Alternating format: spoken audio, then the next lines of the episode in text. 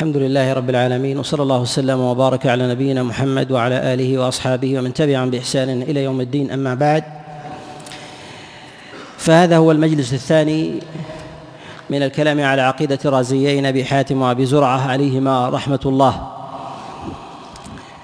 وفي يوم الأحد في التاسع والعشرين من شهر صفر من العام السادس والثلاثين بعد الأربعمائة والألف. نبتدئ بما توقفنا عنده في المجلس السابق وهو الكلام على الأصل المتقرر عند العلماء من جهة معرفة وضع وضع استعمالات الشارع في الوحي.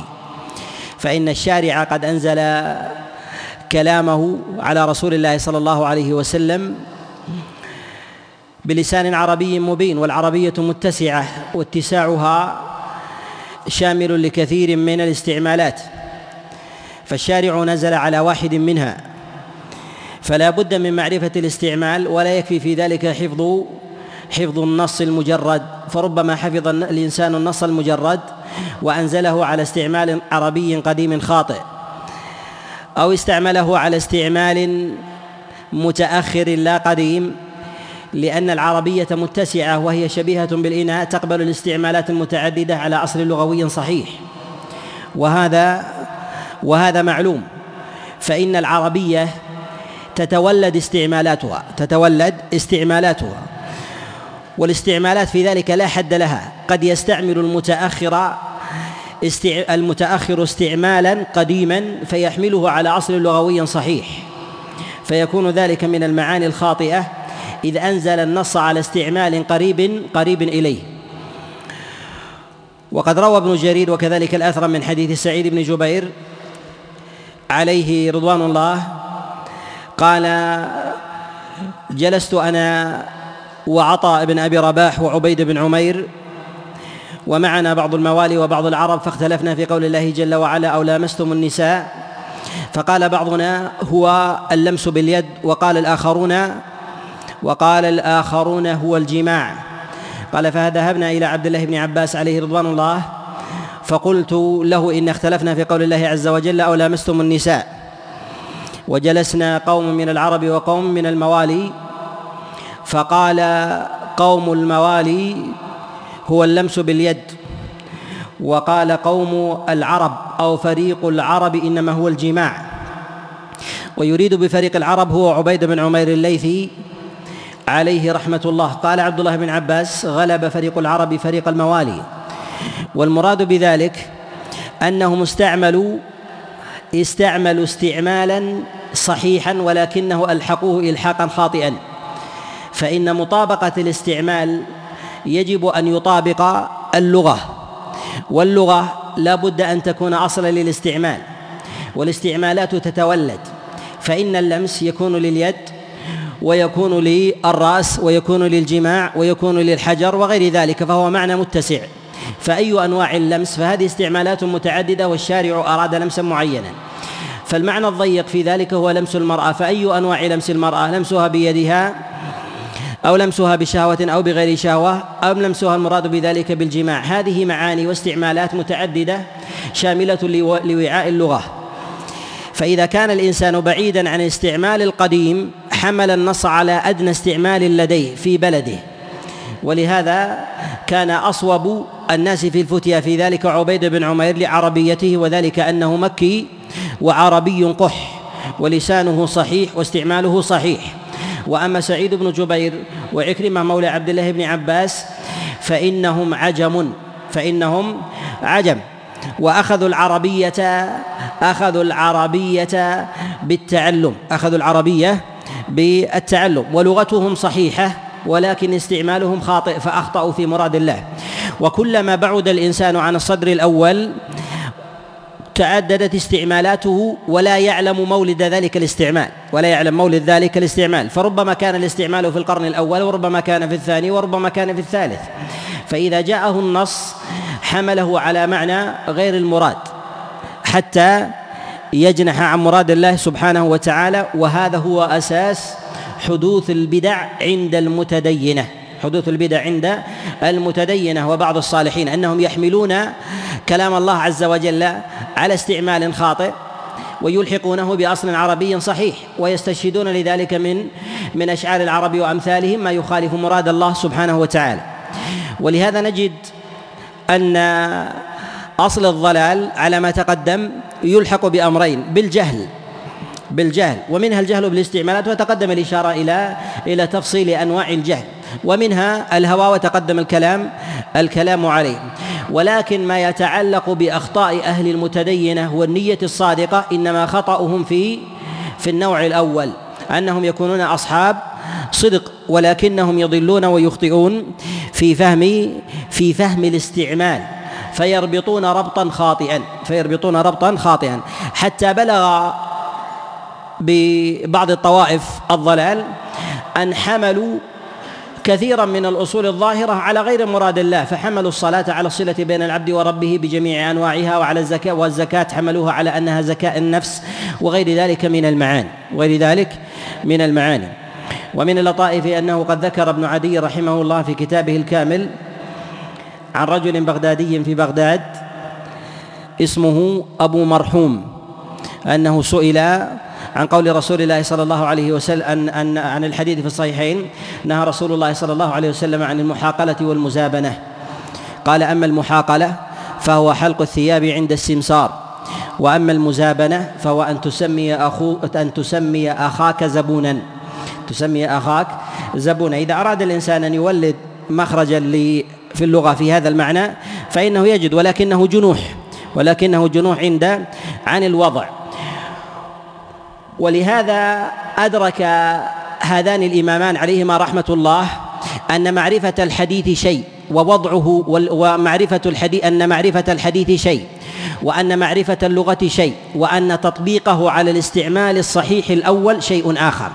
ولهذا مع إمامة هذين الإمامين أبو حاتم وأبي زرعة الرازي وسعة حفظهما حتى قيل إنهما يحفظان ثلاثمائة ألف حديث.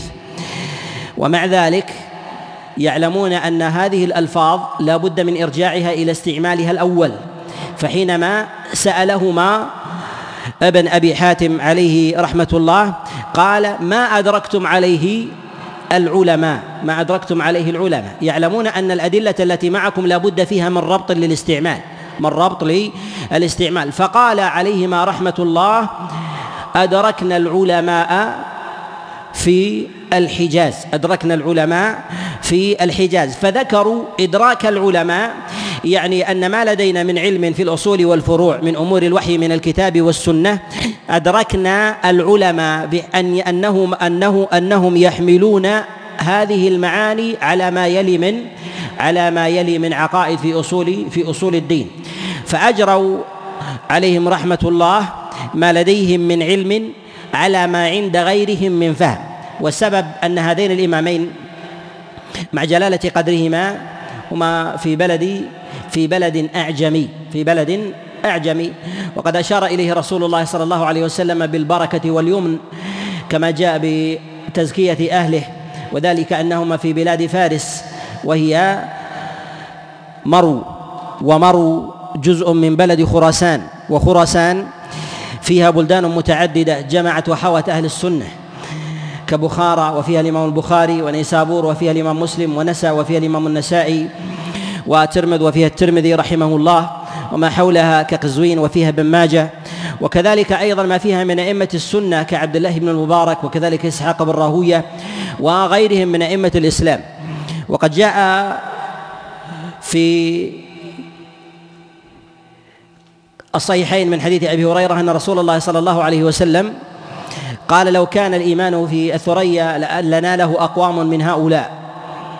يعني فارس. قد حمل بعض العلماء أن المراد بهذا الحديث هم أهل خراسان خاصة لا جميع فارس. كما حمله على ذلك أبو عبيد البكري رحمه الله. وهذا له وجاهته ولكن يقال إن المراد بذلك العموم المراد بهذا المراد بهذا العموم. ولكن هذا الإقليم نجد أن الله عز وجل قد حفظ به السنة قد حفظ به السنة. ومن حفظ الله عز وجل لسنته أن سخر الله عز وجل وهيأ له حملة كالبخاري ومسلم والنسائي وكذلك أيضا الترمذي وابن ماجه. وغيرهم من الهرويين والمروذيين والرازيين والبلخيين وغيرهم من أئمة من أئمة الإسلام. وإذا أردنا أن ننظر في هذه البلد نجد أن الصحابة عليهم رضوان الله تعالى لم يقيموا فيها لم يقيموا فيها إقامة سكنى دائمة. ولهذا قل فيها التابعون قل فيها التابعون في تلك الطبقة. وجد قلة من التابعين في هذه في هذه البلدان وذلك كعبد الله بن بريدة بن الحصيب وكان قاضيا فيها وكذلك أيضا عن عن الربيع بن أنس وكذلك أيضا مقاتل بن حيان وغيرهم. وجد أيضا من أتباع التابعين وجد من أتباع التابعين وذلك كبعض الأئمة كعبد الله بن المبارك وغيره فإنه معدود من أتباع من أتباع التابعين. ولكن كثر العلم وانتشر فيما بعد ذلك فحفظوا السنة فأخذوا الوحي بنقلته ولو عن عجم ولكن أخذوا الفهم من مشاربه أخذوا الفهم من مشاربه حتى لا يضل وتقدم الإشارة أن أصل البدع إنما نشأت عند العجم نشأت عند العجم انه أنهم ظنوا أن حمل النص وفهم استعمال من استعمالات اللغة كاف في إلحاق ذلك المعنى فوقعوا في الخطأ فوقعوا في الخطأ. ومنها ما يتعلق بمسألة الإيمان. ولهذا نجد أن أبا حاتم وأبا زرعة الرازي ألحقوا ذلك الفهم بما أدركوه من العلماء وصدروا الإدراك في ذلك بعلماء الحجاز لأنهم أصح الناس لسانا أصح الناس لسانا واقربهم عهدا إلى رسول الله صلى الله عليه وسلم. وكذلك أيضا فإن الإنسان لا يخرج بلسانه واستعماله عن أهل بلده فإن الإنسان لو أراد أن يخرج ولو كان استعماله غير ذلك فإنه ينغمس في في ذلك البلد ويستعمل استعمالهم ولا كان لسانه على غيرهم. ولهذا أصح الناس لسانا في الصدر الأول في القرن الأول والثاني على استعمال الشارع هم أهل الحجاز. ولهذا صدرهم أبو حاتم وأبو زرعة الرازيين عليهما رحمة الله بالذكر هنا. قال علماء الحجاز أدركنا عليه علماء الحجاز والعراق ومصر والشام واليمن. ثم صدروا بعد ذلك قولهم قال الإيمان قول وعمل.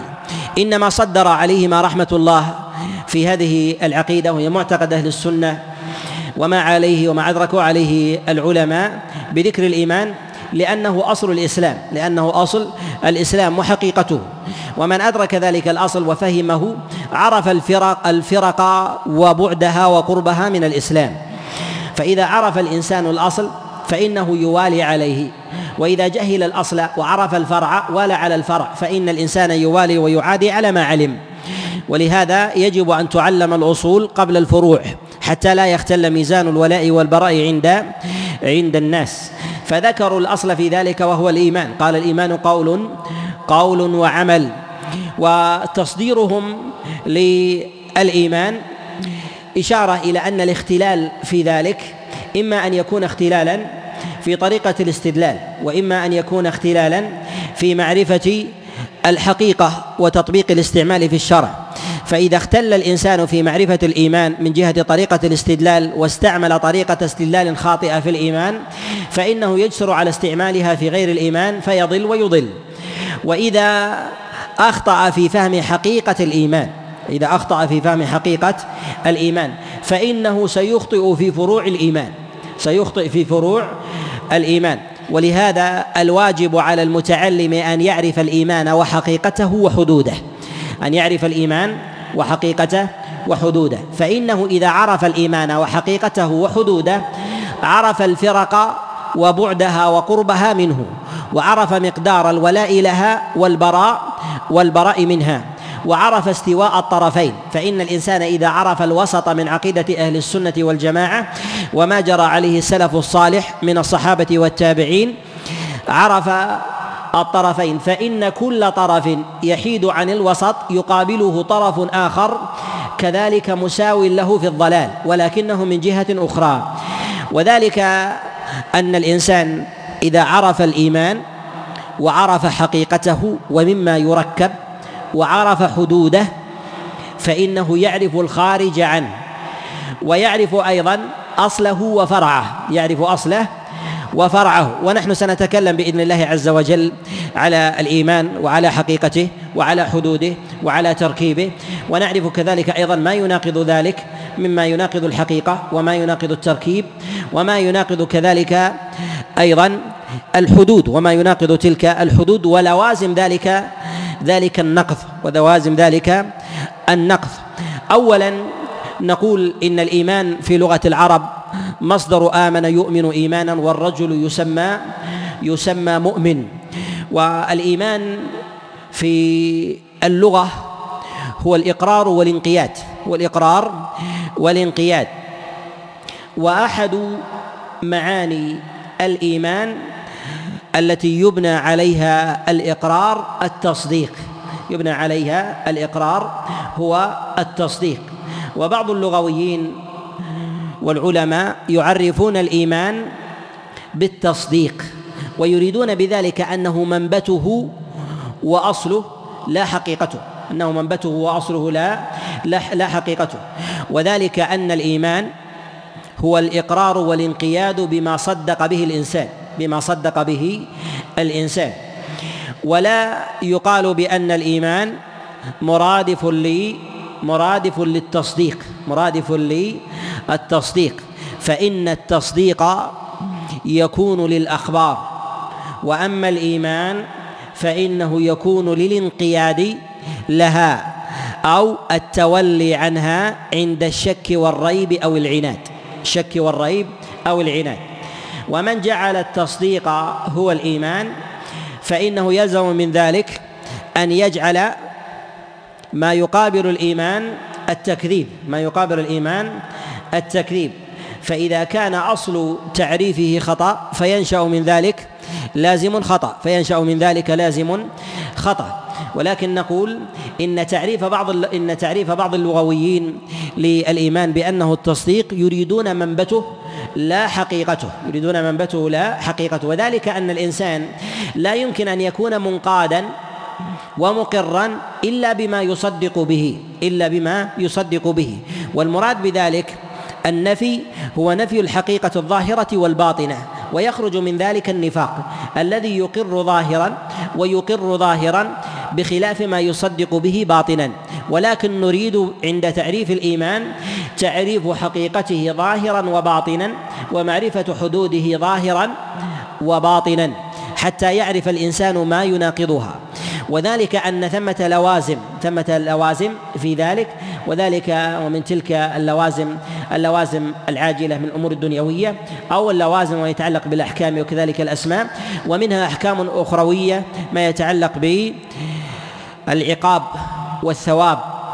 وذلك من فروعه مما يتعلق لأهل الكفر وأهل المعاصي والذنوب ممن يوجب الله عز وجل له الجنة من أهل الإيمان وكذلك أيضا مما يوجب الله عز وجل له الثواب ابتداء أو مآلا من أهل من أهل الإيمان. وذلك لازم لمعرفة هذه الحقيقة لازم لمعرفة هذه الحقيقة. وأصل ضلال الفرق والطوائف في الإيمان هو في معرفة أصل الإيمان في معرفة أصل الإيمان وتعريفه. وهذا فرع عما تقدم معنا في المجلس السابق أن من جهل الاستعمال في الشرع وحمل اللفظ الشرعي على بعض استعمالاته فإنه يختل لديه يختل لديه الاعتقاد والعمل يختل لديه الاعتقاد والعمل. وذلك أنه من معاني الإيمان وبعضها التصديق. ولا يقال أن الإيمان مطابق للتصديق ولا أن التصديق مطابق للإيمان. ويدل على ذلك أن التصديق إنما هو إنما هو تكذيب المخبر أو تصديقه. وذلك يتعلق بالأخبار. فإن الإنسان إذا أخبر بشيء فقال جاء فلان أو ذهب فلان تقول صدقت أو كذبت. ولكن لا تقل آمنت لأن الإيمان قدر زائد عن ذلك. لأن الإيمان قدر زائد عن ذلك وهو الانقياد. والانقياد في ذلك أن يقول أن يقر الإنسان بصدق فلان وأن يتبعه على أمره أن يتبعه على أمره على حسب مقدوره. فإذا قال جاء فلان ودخل داري ودخل داري. فإما أن يكون ذلك إخبار مجرد وإما أن يكون إخبار يتبعه أمر. فإذا كان إخبار مجرد فيكتفى بذلك بالتصديق يكتفى بذلك بالتصديق. وإذا كان إخبار يتبعه أمر فيقال جاء فلان فاتبعه أو جاء فلان فأتي وتناول معنا الوليمة أو نحو ذلك. أو السماء تمطر فيلزم من ذلك فيقول الإنسان اتق المطر بكذا وكذا. فإن الإنسان إذا كان مؤمنا انقاد لصدق المخبر انقاد لصدق المخبر. على هذا نقول إن الإيمان قدر زائد.